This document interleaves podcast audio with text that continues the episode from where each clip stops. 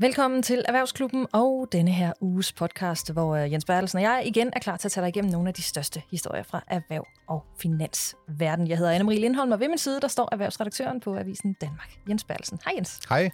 Og Jens, vi lægger ud med at sige hej til endnu en gæst, nemlig aktieanalysechef Jakob Pedersen fra Sydbank. Hej Jakob. Hej, hej. Vi er lige nødt til at have fat øh, i dig igen, igen, igen. Altså fordi vi skal tale om SAS, der jo endnu en gang har trukket overskrifter øh, i den her uge, hvor den svenske stat jo har afvist at poste flere penge i flyselskabet. Oven i hatten, så tilkendegav de også, at de gerne vil ud af selskabet. Øhm, sådan her, et par dage efter, hvor det hele har fået lov til at sætte sig lidt. Altså, hvor opsigtsvækkende er det? Øhm, der er jo i og for sig ikke sådan noget... Altså, det er jo historisk, det kan vi jo starte med at konstatere. Men den svenske stat har jo igennem lang tid haft en strategi, hvor man har sagt, vi skal ikke være langsigtede ejere i SAS. Uh, alligevel så gik man ind og hjalp øh, på næsten lige fod med den danske stat i forbindelse med coronakrisen, øh, simpelthen for at sikre, at, at SAS kunne komme igennem den krise. Men, men, men som sådan er der, ikke noget, er der ikke noget forunderligt med den strategi, man har i, at man siger, øh, nu drosler vi lige lidt ned for vores, øh, for vores ejerandel i SAS. Men hvor efterlader det her så SAS, når den svenske stat så klart melder ud, at det her, det, det skal vi ikke bede om at være med i mere? Man kan sige, i forhold til de opgaver, der står lige foran SAS, i forhold til at få kreditorerne, altså alle dem, som man skylder penge, leasingselskaber, banker osv., til at slå en streg over den del af gælden, øh, i forhold til at få forhandlet aftaler hjem med medarbejderne, så tror jeg ikke, det stiller, øh, altså så, så, så er jeg overbevist om, det stiller SAS bedre. Øh, fordi det her det er en meget klar øh, melding til kreditorer og til medarbejdere om, at vi kommer ikke at redde SAS den her gang ligesom I måske tror. Mm-hmm. Øhm, så, så lige på det punkt, der, der kan det faktisk være rigtig godt nyt for, øh, for SAS. På den anden side, så må man også sige, at øh, når den svenske stat vælger sådan delvist at smide tøjlerne, så kan det også få nogle af de investorer, som skal, som skal sende penge til SAS i den kapitalforholdelse, som man også skal igennem, så kan det få dem til at løbe skrigende væk. Og øh, det er jo investorer, som, som ellers måske ville have taget et par procent i ejerandel, og så have, have, have, have ja, festet deres lid til, at, at, at staterne de er stadigvæk i ryggen på SAS. Øh, den type investorer løber formentlig skrigende væk. Men på den anden side, så gør det her, at svenskerne sænker deres ejerandel jo altså, at der bliver plads til andre nemlig mulige investorer, som gerne vil have indflydelse i SAS. Dem er der jo ikke andre af i øjeblikket end Danmark og Sverige. Øh, men, men der kan jo godt sidde nogle konsortier, som tænker, her vil vi faktisk gerne eje og have indflydelse på SAS. Og dem er der åbnet op for nu, så, det, så, så den svenske regeringsmelding åbner reelt op for en helt ny investorkreds. Jens, hvad endte du med at spekulere i uh, i Avisen Danmark? Altså, du brugte faktisk spalter på det her, altså da, da nyheden den ramte. Jamen, det helt store spørgsmål er jo også, altså, hvad gør Danmark nu? Fordi sådan ud fra almindelig købmandslogik og, og ud fra SAS' øh, nyere historie, så ville det måske være ret oplagt, at man gjorde også med svenskerne og sagde, okay, så hertil og, og ikke længere. Og så sige, men vi tror ikke på, at SAS vil lykkes med de her omstruktureringer, der skal til. Og derfor så må det private marked simpelthen tage over og tage sig af luftfarten. Øh, og fra vores synspunkt er det jo særligt ud af, Kastrup, vi, vi synes, det, det er spændende. For der er bare mange hensyn at tage. Altså de milliarder, vi, vi sender øh, og har sendt til SAS, altså er det sådan en form for jobsikring? Af de her 10.000 vis af arbejdspladser, som, som SAS jo øh, direkte og indirekte understøtter i Danmark. Altså, er det sådan argumentet for, at man, man skal gøre det? Og man skal også måle den her Altså, hvilken værdi har det, at vi som et af verdens rigeste lande øh, har direkte flyruter ud til vores eksportmarkeder, som måske har en højere kvalitet og højere frekvens, end, end man kan få, hvis det bare var, øh, hvis et lavprisselskab, man skulle gå ind og, og erstatte det. Så øh, ser man det i det lys, så kan det jo godt ende med, at Danmark siger, at vi, øh, vi hænger på lidt endnu. Lidt endnu. Men øh, Jakob, der er jo nogle af politikere øh, i den her uge, der har været ude øh, og lufte deres tanker igen om, at den danske stat skal trække sig ud af SAS. Øh, kan du lige prøve at skitsere det en lille smule? Hvorfor er det egentlig, det faktisk også kunne give god mening, altså også for den danske stat, men også for SAS? Ja, det er jo fordi, øh, hvis det er sådan, at den danske stat neddrosler sit ejerskab også, så kan det være med til at, at kan man sige, nærmest sætte SAS fri øh, og gøre SAS til et, et, et selskab, der er øh, uafhængig af statslige indblandinger og af, af interesser i forhold til, hvor man skal gøre hvad. Øh, og det er der naturligvis en stor del af i dag øh, i, øh, i SAS. Så, så der er ingen tvivl om, at hvis staterne trækker sig, så kan det give SAS et fundament for at skabe et privat og et, et stærkt øh, selskab, som, som vil være mere levedygtigt i fremtiden. Men som jeg også lige var inde på, så kan det også betyde, at de sidste investorer, der ellers ville skyde penge i SAS, de løber skrigende væk. Og, og så, så tager vi jo livet af SAS. Altså, du lyder jo ikke sådan helt vildt overbevist om, at øh, det her det får en lykkelig slutning. Altså, hvad er det mest sandsynlige udfald, øh, mener du, Jacob? Og jeg håber godt nok meget, at, at, SAS, at, at, at SAS bliver, bliver reddet på den ene eller den anden måde. Men paradokset for den danske regering, det er jo, at det kan godt være, at man, at man siger, at vi hjælper SAS alt det, vi kan. Men der er nogle konkurrenceretslige regler, der sætter nogle ret snævre grænser for, hvor meget vi kan hjælpe. Det kan godt være, at vi kan skyde. At ifølge, ifølge mine høgerberegninger, så, så er det formentlig omkring halvanden milliard kroner, vi kan skyde i SAS, uden at vi kommer højere op i ejerandel, end det vi allerede har. Og det, det, det tror jeg ikke, vi får lov til at skyde mere i. Øh, og, og, og selvom vi gør det, så risikerer vi altså, at der kommer nogle andre øh, øh investorer i SAS, som vil bestemme. Så vi kan risikere at sende skatteyderpenge i SAS, uden at få lov til at bestemme. Øh, det, jeg, ved ikke, jeg ved ikke, hvor smuk en løsning politikerne de tænker, det er. Hvad, hvad tænker du om det, Jens? Hvor tror du, det ender hen? Altså, jeg, jeg, læner mig lidt op, op, jeg læner mig lidt op af dem, der, der tror, at, øh, at øh, SAS' struktur ikke kan ændres nok til, at de kan komme til at konkurrere sådan på den lange bane. Mm. Om det så er en konkurs, eller om nogen vil, vil købe navnet og Eurobonus, loyalitetsprogrammet eller andre bidder. Det, det ved jeg ikke noget om, men, men jeg tror også, SAS kan have en farlig tid foran sig nu, hvis folk begynder sådan at, at snakke konkurs, og, og nogen holder igen med at købe flybilletter. Ja. Men om man altså, hvis SAS er væk, så tror jeg, at markedet vil have, have brug for lidt tid til at sunde sig, men så vil der jo lynhurtigt komme nye ruter ud af København til de steder, hvor man øh, sagtens kan tjene penge, hvis man sådan øh, har en lavere omkostningsbase end den, som øh, SAS har. Mm. Men det vil jeg faktisk gerne lige have dine øh, tanker omkring, øh, Jakob. Fordi hvad betyder det her? Altså, hvad vil det betyde for Kastrup Lufthavn, hvis SAS enten forsvinder eller bliver privatiseret, altså kommer på, på andre øh, hænder end, end det danske og det svenske? Det, hvis det kommer på andre hænder, så er det, så er det jo kastet lidt op i luften. Uh, fordi så ved vi ikke, vi ved ikke, hvad en ny ejer vil. Vil en ny ejer, efter at SAS Forward-planen er gennemført, vil, vil vedkommende så flytte knudepunktet til Stockholm eller til uh, Oslo, eller vil man, vil man rekonstruere SAS yderligere og, og gøre selskabet til, uh, til et lavprisselskab uden, uh, uden knudepunkt? Uh, altså, det, det, det ved vi jo ret beset ikke, men hvis SAS forsvinder, så vil der i løbet af meget kort tid uh, være flyselskaber, der overtager en stor del af de destinationer, som SAS har i dag.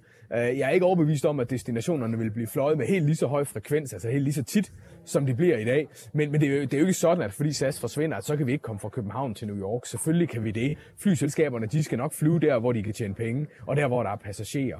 Øh, men, men for en stor del af erhvervslivet, nu kan det jo bare høre, hvad dansk erhverv og dansk industri de siger. De råber jo også, at vi skal sørge for at redde SAS. For en stor del af dansk erhvervsliv, der vil det altså blive noget mere komplekst at komme ud i verden, og der vil skulle noget flere mellemlandinger til, og de vil få noget længere ud til de kunder, som sikrer danske arbejdspladser. Men hvad med alle de andre flypassagerer, altså de private, øh, som er almindelige kunder og ikke øh, tilhører noget som helst øh, erhverv? Altså hvis, ja. øh, hvis SAS forsvinder, hvordan, hvordan vil de umiddelbart mærke det? Vil de, hvis overhovedet? Ja, ja, ja, jeg, jeg er ikke overbevist om, at de kommer til at mærke det store til det. Mm. Øhm, jeg tror, der hurtigt der vil være flyselskaber, der går ind og overtager tager særligt, særligt øh, fritidsdestinationerne.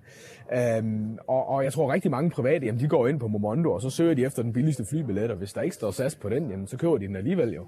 Ja. Øh, så, så, så, så jeg tror ikke, at de, de, de private og de fritidsrejsende vil ikke opleve det her som en, som en kæmpe katastrofe. Og, og, og man kan sige, Københavns Lufthavn er jo, er jo en stærk lufthavn, øhm, og, og er godt nok i genrejsning efter corona, men, men, men, men skal jo sikre sig, at man får tiltrukket øh, de, de flyselskaber, der skal til for at, at, at lukke hullet efter et SAS, hvis det er sådan, SAS forsvinder. Jakob Pedersen, aktieanalysechef i Sydbank. Tusind tak, fordi du endnu en gang var med til at ja, udbrede dig om SAS. Velkommen da. Både TV2, Play, Netflix og Viaplay har valgt at stoppe med at lave fiktionsindhold på dansk. Øh, for TV2 Plays vedkommende, der skete det allerede fra begyndelsen af året, og Netflix og Viaplay har meldt ud i løbet af den seneste uge, at nu stopper de også. Den her beslutning, den har de truffet på baggrund af en rettighedsaftale, som Producentforeningen og Create Danmark har indgået, som altså har skabt en meget stor utilfredshed hos en række streamingtjenester. Med mig har jeg nu Claus Bylov, som er medierådgiver og streaming ekspert. Og øh, Claus, det er godt, du er her, fordi du er nødt til at gøre os klogere på historien her. Altså, hvad, hvad er det, der er op og ned? Hvad er det for en aftale, som øh, har sendt via Play og Netflix og TV2 Play op i det røde felt? Jamen det har jo været en øh, aftale, der sådan set har taget udgangspunkt i, at man har kigget på det, man kalder den danske rettighedsmodel, altså den måde, vi traditionelt gennem flere årtier har sammenstykket sådan nogle aftaler, når der skulle produceres øh, tv-serier og film. Og det er sådan noget med, der er der en øh, visningsret, og så er der øh, nogle genudsendelser, og så er der sådan forskellige øh, modeller for, hvordan man løbende afregner de kunstnere, der har været involveret i værket. Så har vi fået en helt ny verden. Altså vi har jo fået streaming, og streaming opfører sig jo på en anden måde, så at sige, end den gamle verden. Så der har jo været et øh, oplagt behov for at modificere de gamle aftaler og få dem tilpasset den her nye virkelighed. Og streaming er jo kendetegnet ved, at øh, tingene jo ikke sådan nødvendigvis øh, bliver live sendt på et bestemt tidspunkt, men især jo, at tingene ligger til rådighed på det lager, som der er hos de enkelte streamingtjenester. Og i den forstand er både TV2 jo med TV2 Play en streamingtjeneste, så har vi jo Netflix og en masse andre amerikanske, en hel håndfuld amerikanske streamingtjenester, som mere eller mindre er på vej, også med at lave dansk indhold. Og så er der Viaplay Group, som jo er den store nordiske aktør.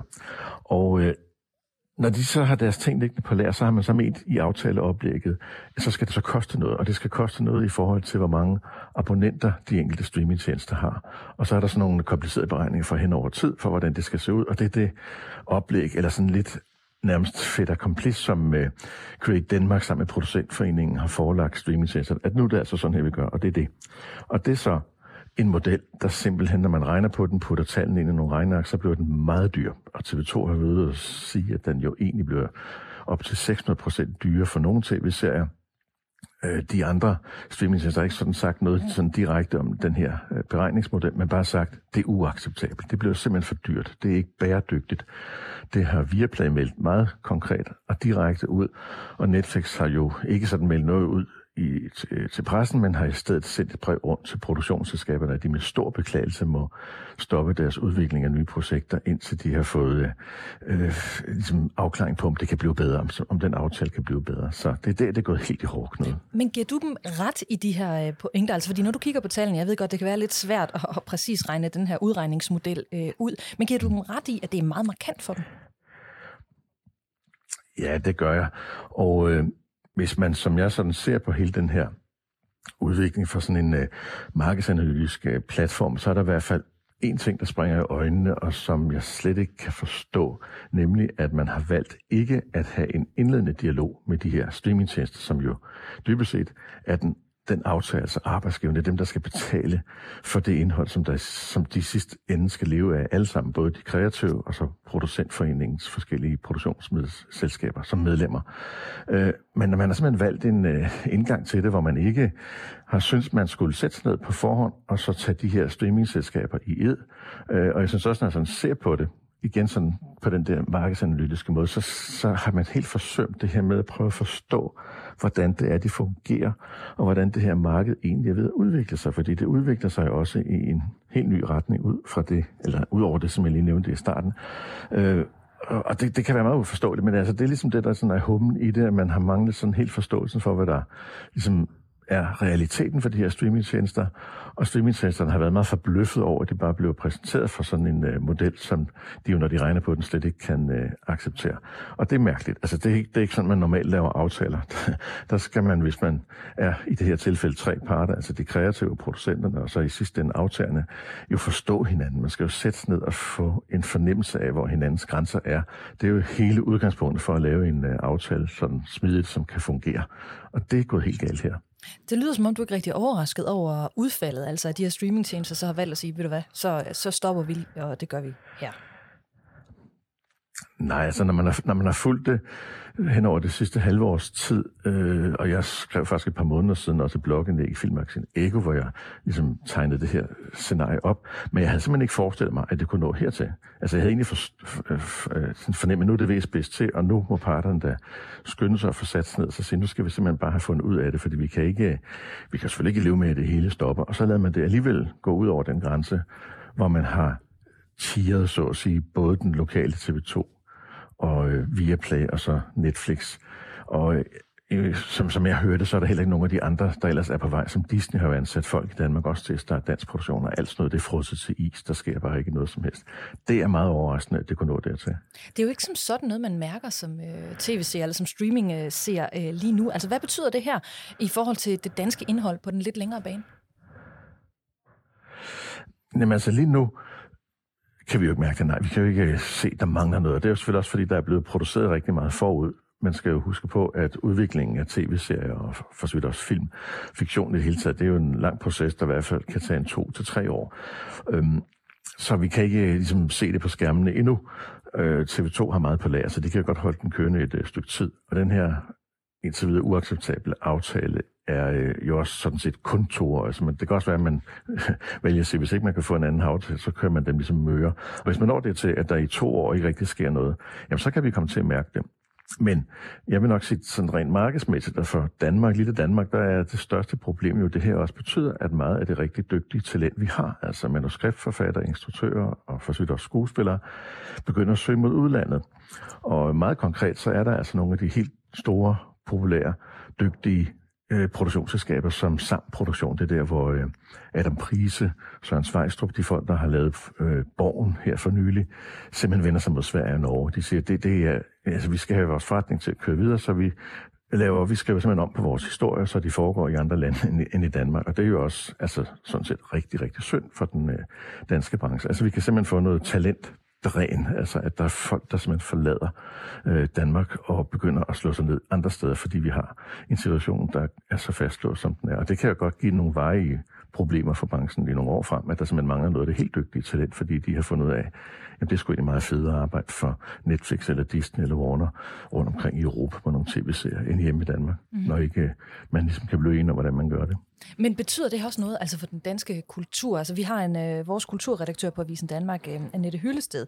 Hun, øh, hun er ude og, og, og mene, at det her det er jo blandt andet noget, der rammer de unge, fordi streamingtjenesterne de har rigtig godt fat i unge mennesker. Øh, helt exceptionelt, så streamer de jo rigtig, mm. rigtig meget.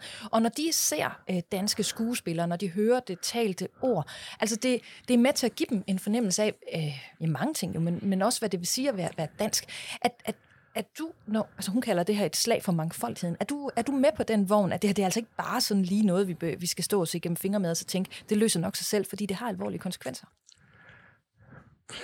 Mm, ja, altså hvis det virkelig, går så vidt, så jo, det er bestemt også en øh, bekymring, specielt i, i de her tider, hvor vi også i medieforliget har besluttet, at der skal være sådan et kulturbidrag lige frem. Altså man skal tage nogle penge fra streamingtjenesterne og sætte dem ind i en pulje, som så skal blive til noget ægte dansk kultur. Selvom man gør det, så kan det også visne helt hen, hvis man har en situation, hvor streamingtjenesterne ikke rigtig gider Danmark de store der. Og det, man skal huske, det er, at de jo alle sammen, det gælder jo også Viaplay, TV2 er selvfølgelig lidt specielt, men altså, de er jo alle sammen en del af et stort globalt marked, og de konkurrerer benhårdt mod hinanden. Og øh, når de ser markedet sådan rent globalt, så kan Danmark hurtigt blive uinteressant, og dermed så bliver der bare ikke produceret dansk kultur. Nu kan et firma som Netflix jo faktisk lige i øjeblikket øh, bryste sig, at øh, alt mens det her det brager, så har de faktisk rigtig stor succes med en helt ny dansk øh, tv-serie, der hedder Skruk, som jo på mange måder oh, er, er meget dansk og dansk kultur. ja, ja, også sjovt ved det. Den, den ligesom opfylder alle de kriterier, den får top, topanmeldelser og så videre. Det er sådan, der kan man simpelthen sige, okay, jamen det er jo sådan noget, vi så formentlig ikke får mere, fordi det er jo sådan nogle serier, der kræver mange penge. Den har også en ret snæver målgruppe. Det er bare sådan noget, som de der amerikanske penge, de kan bruges til. Og det er egentlig også været sådan en af mine teser. Altså man har sådan en anden det synes meget ofte, det er gennemsyret en eller anden form for kæmpestor mistro og, øh, hvad skal man sige, manglende, altså mistro og, og, og skepsis, og man er bange for de der streamingtjenester, de går ind og ødelægger den danske kultur. Men, og der har jeg sådan set også, hvis jeg ser på det sådan rent marks, markedsanalytisk hele tiden, også prøvet at sige til branchen, at altså, I skal da bare suge alle de her amerikanske dollars til jer, og så bruge dem til at fortælle nogle rigtig fede øh, danske historier. Og øh, indtil videre må man jo sige, at Netflix har bevist, at det kan de. De har efterhånden lavet rigtig mange gode danske ting, som danskerne er glade for at se øh, på Netflix. Og jeg er helt sikker på, at når Disney kommer i gang, og Warner og øvrigt er Warner lidt i gang. Det er jo HBO Max, de har jo lavet den her ungdomsserie Kamikaze. Så de har jo sådan set også bevist det samme, altså at de amerikanske penge sagtens kan bruges til at lave nogle rigtig, rigtig fede danske ting til danskerne. Men, men det vil jo forsvinde. Der vil næsten, øh, det vil kun være DR, sådan set, der er tilbage til at lave underholdning for, for, for, for de unge danskere, som så ellers må søge videre ud til TikTok og YouTube og amerikanske tv-serier osv., hvis det her ikke bliver løst. Men de sidste par gange, vi to vi har talt sammen her i øh, Erhvervsklubben, der er det jo meget handlet om den der medieskat. Og der har du påpeget, at øh, hvis den bliver aktuel, og hvis den var øh, for høj i forhold til, hvad for eksempel Netflix egentlig vil acceptere, så vil regningen bare ende hos øh, altså abonnenterne. Hvorfor er det, at de ikke bare kan skubbe ja. regningen videre den her gang til alle dem, der betaler for streaming? Jamen, det er jo, altså, øh, helt tilbage til det der med regnearket, at det er, det er ifølge dem, og jeg har faktisk også selv haft et indsigt i nogle af de her beregningsmodeller, det er, det bliver meget dyrt, det er mange penge. Det er ikke bæredygtigt. Altså sådan øh, kan de ikke producere. Den regning kan de ikke bare sende videre til forbrugerne. Hvad angår streamingskatten, så er de jo bare nødt til at betale ved kasse 1, så at sige. Der er jo ikke noget at gøre. Den skal de jo bare betale for overhovedet at være til stede i landet. Men hvad det andet angår her med den her betaling til, øh, til rettigheder, som de synes streamingtjenesterne er alt for dyr, der kan de jo sådan set bare søge væk. De kan bare producere et andet sted.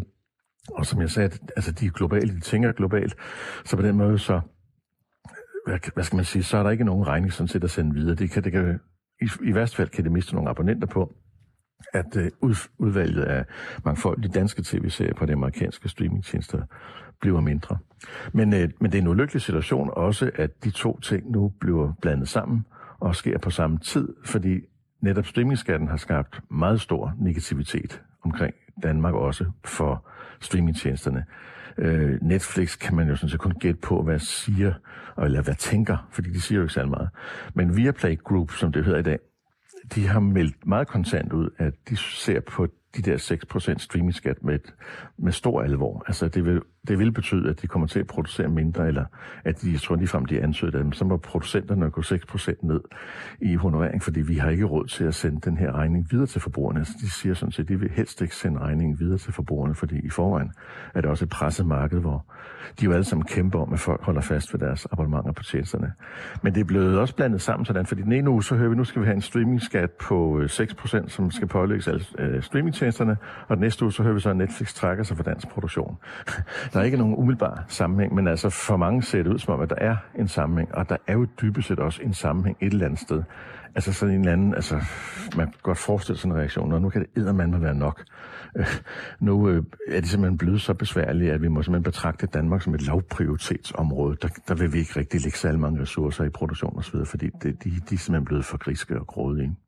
Men når vi er her og står her og kigger på forløbet, hvor det også virker som om, at producentforeninger Create Danmark, øh, som står bag rettighedsaftalen, de begynder at trække, jeg vil ikke sige, de begynder at trække lidt land, og de gør også meget klart, at de vil ikke forhandle øh, om den her aftale i, øh, i medierne.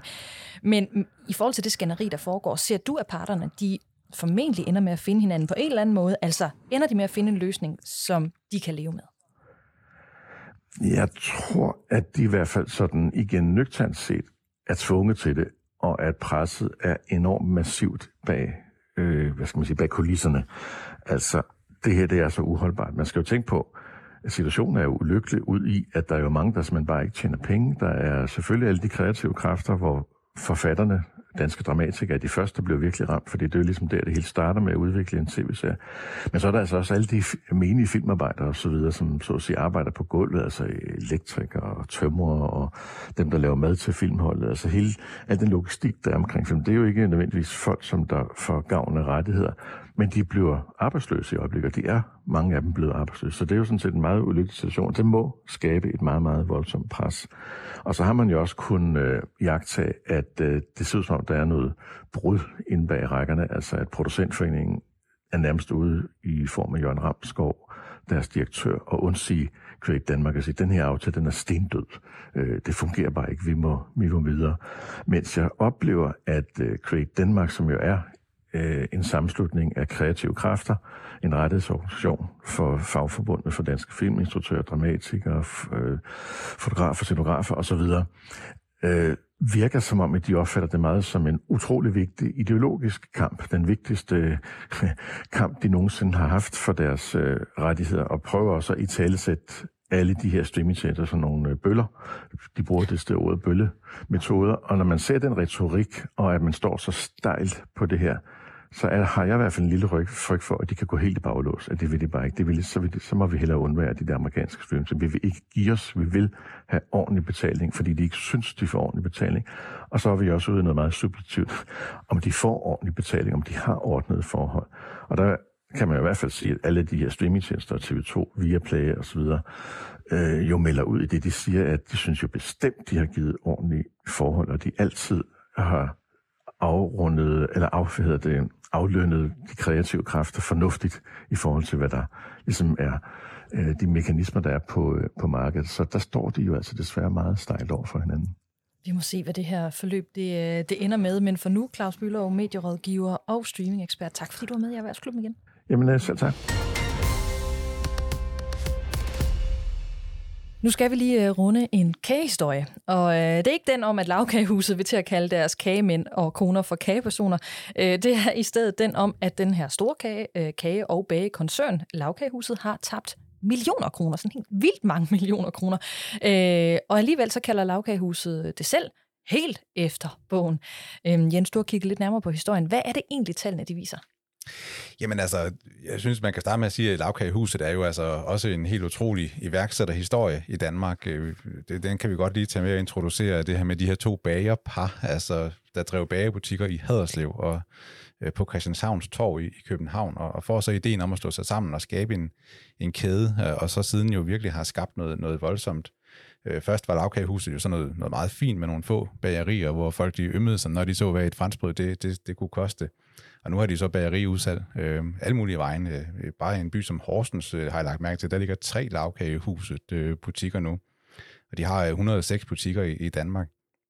Og ja, de er så kommet med et årsregnskab, som nok vil få øh, alle andre bagermestre til at få lidt blodsmag i, i munden, fordi de tabte sidste år 89 millioner kroner i, i underskud. Øh, og det hører så med, at de samtidig vokser meget voldsomt. Øh, sidste år var væksten på over 18 procent, så, så de solgte faktisk øh, brød og kager for 1,1 milliarder kroner. Nej, det er vildt. Hvor, hvor markant er det her? Altså de tal, du kommer med, hvor, hvor markant er det sammenlignet med tidligere års øh, resultater? Jamen underskud er faktisk ikke bemærkelsesværdigt. De, de har tabt over en halv milliard kroner i, i underskud, øh, siden at de blev overtaget af to kapitalfonde tilbage i, i 2017. Så, så de gamle bagermestre, de er altså ude.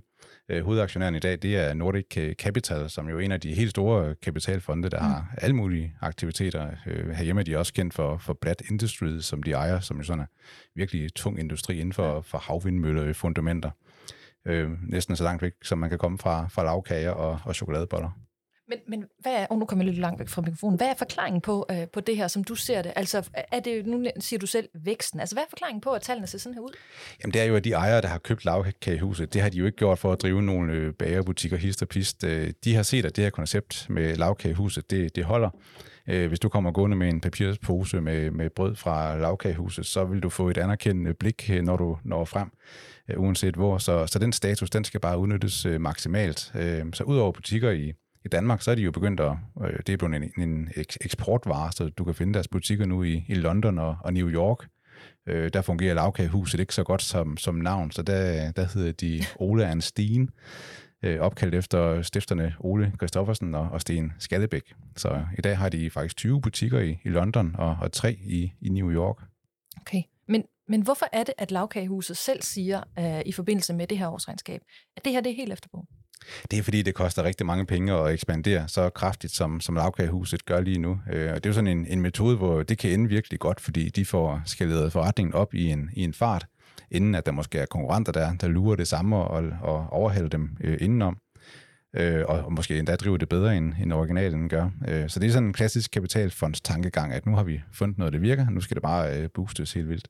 Og det kan så også ende i kæmpe brag, hvis nu ledelsen og, og ejerne måske får læst markedet forkert, og øh, pludselig får fejlinvesteret i, i et marked, som slet ikke udvikler sig, som, som de tror. Men, men hvordan ser du så det? Altså læser de markedet forkert, eller er du enig i deres pointer? Altså det her det er sådan set helt efter bogen, og det kan man godt øh, føle sig lidt tryg ved.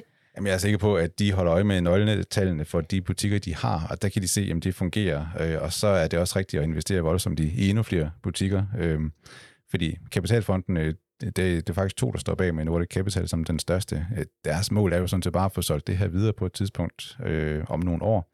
Nu er det sådan relativt nyt, de, de er inde, men, øh, men øh, til den tid, så skal de jo kunne gøre det med en, en kæmpe fortjeneste. Så, så de har øje på nøgletallene for de enkelte butikker. Så du, du tror ikke, at den her kagepersons historie, den var, den var et forsøg på at få os til at tale om noget, noget andet end deres regnskab? Nej, det tror jeg ikke. Det her med, at man pludselig kan bestille en kageperson i, stedet, i stedet for en kagemand eller en kagekone igennem deres app, øh, sagde de så. Og det, øh, det skal ikke er jo så, at øh, jeg, jeg var ikke klar over, at de havde en app, så jeg kom til at, at hente den og skulle lige se, hvad det var for noget. Og, og nu er jeg pludselig blevet en del af deres sådan loyalitetsprogram og får besked om alt muligt. Jeg kan tjene point i lavkagehuset, så, så jeg tror bare, det var et rigtig godt trick, øh, de fik øh, lavet der. Strategisk var det klogt. Og man kan vist også stadigvæk godt bestille en kagemand eller kagekone, hvis ikke man, man er så mangfoldig. Efter et øh, hårdt 2022 for den danske vaccineproducent øh, Bavarian Nordic, så blæser der nye vinde. Aktiekursen den er i hvert fald begyndt at gå op igen, og det skyldes især den her nye og efterhånden meget omtalte virus, æbekopper. Søren Løntoft Hansen, senioranalytiker hos øh, Sydbank. Hej med dig. Hej. Altså Bavarian Nordic, den er jo sådan lidt en speciel case at tale om, uh, især, især som aktie, fordi den er, den er ret kompleks. Og det tænker jeg, det vender vi tilbage til lige om lidt, fordi uh, først og fremmest så vil jeg gerne lige have dig til at sætte på på. Hvad betyder det for Bavarian, at de ligger inde med den her vaccine, som er meget virksom mod uh, abekopper? Øh, det betyder, det kan betyde rigtig meget for, for Bavarian. Øh, som sagt, så øh, øh, har de den her øh, koppevaccine, øh, som mm, hvor, hvor vi har set øh, amerikanerne opbygge nogle lager mod almindelige kopper. Øh, Canada også i, i, i, igennem årene. Øh, men faktisk, da, da den her øh, vaccine blev godkendt, så er øh, blev den også godkendt øh, til, imod abekopper. Og øhm, det er faktisk den eneste, øh, kan man sige, øh, sundhed, sundhedsmyndighedsgodkendte øh, abekoppevaccine, der er på markedet, og det giver altså nogle klare fordele i forhold til de øh, øvrige koppevacciner, der er på markedet, og typisk også øh, de koppevacciner, der er ældre dato, øh, altså ældre generationer. Øh, så, så der er nogle klare fordele, og det har vi jo også øh, set i forhold til, at øh, Børen har været ude og melde om kontrakter med øh, flere lande, og øh, har også på den baggrund af to omgange opjusteret øh, forventningerne til 2022. Ja, og det... Så, så det betyder det, det betyder meget for, for selskabet, at man har den her godkend, godkendelse, i hvert fald er det amerikanske sundhedsmyndigheder. Det er en blåstempling, og så har man en vaccine, som har klare fordele over for de ældre generationer, fordi der er øh, der er øh, frygt for nogle ret kraftige bivirkninger ved de ældre øh, generationer af koppevacciner. Men hvad betyder det så for den optur, øh, vi ser, at øh, Bavarian er inde i øh, nu her? Altså er den kortvarig, eller kan den, kan den blive langvarig? Den kan både blive kortvarig, og den kan blive langvarig. Og, og, og for sådan at illustrere det lidt, så vil sige, det, der er interessant i forhold til alt det her abekopper og i forhold til kontrakter til Bavarian, det er egentlig, øh, der er, kan man sige, kortsigtede kontrakter, som adresserer øh, en eller anden form for nødberedskab i forhold til det nuværende udbrud af abekopper. Øhm, så kan der også være et en, et sådan et, et opbygning af et større og måske længere varende beredskab i forhold til at sikre, at hvis det her udvikler sig yderligere, eller hvis vi ser det gentaget øh, om nogle år, eller et år, eller to år, eller tre år, eller nogle måneder, jamen så står man, øh, så står man stærkere i, i, i, i forhold til at adressere de udfordringer, der kan være med, med abekopper. Så øh, jeg, jeg, jeg tror egentlig, for at vi skal se måske et lidt mere langsigtet optur for Bavarian-aktien, jamen så kalder det måske også på, at vi ser lande opbygge deciderede øh, lager i forhold til at sikre et, et lidt større beredskab på, på, på, på den længere bane. Og så kan det også være en eller anden form for rejsevaccinemarked mod abekopper, hvis man rejser til øh, kan man sige, øh, Vest- og Centralafrika. Øh, og det,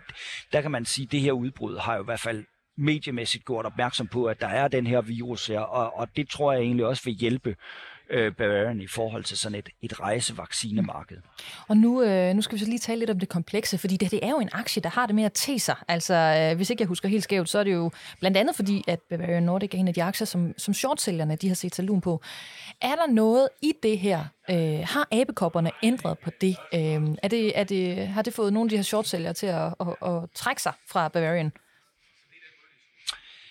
Øh, jeg vil ikke udelukke, at der er shortsellere, der har lukket øh, deres positioner, og det er ligesom, kan man sige, måske har egentlig bidraget lidt til, til kursstigningen. Når det så er sagt, så, så, har, så er andelen af, kan man sige, aktierne, der er shortet, den er faktisk ikke ændret. Øhm, så, så, så der også, det, det kan være, at der er nogen, der har lukket, men så er der nye, der har åbnet øh, short-positioner.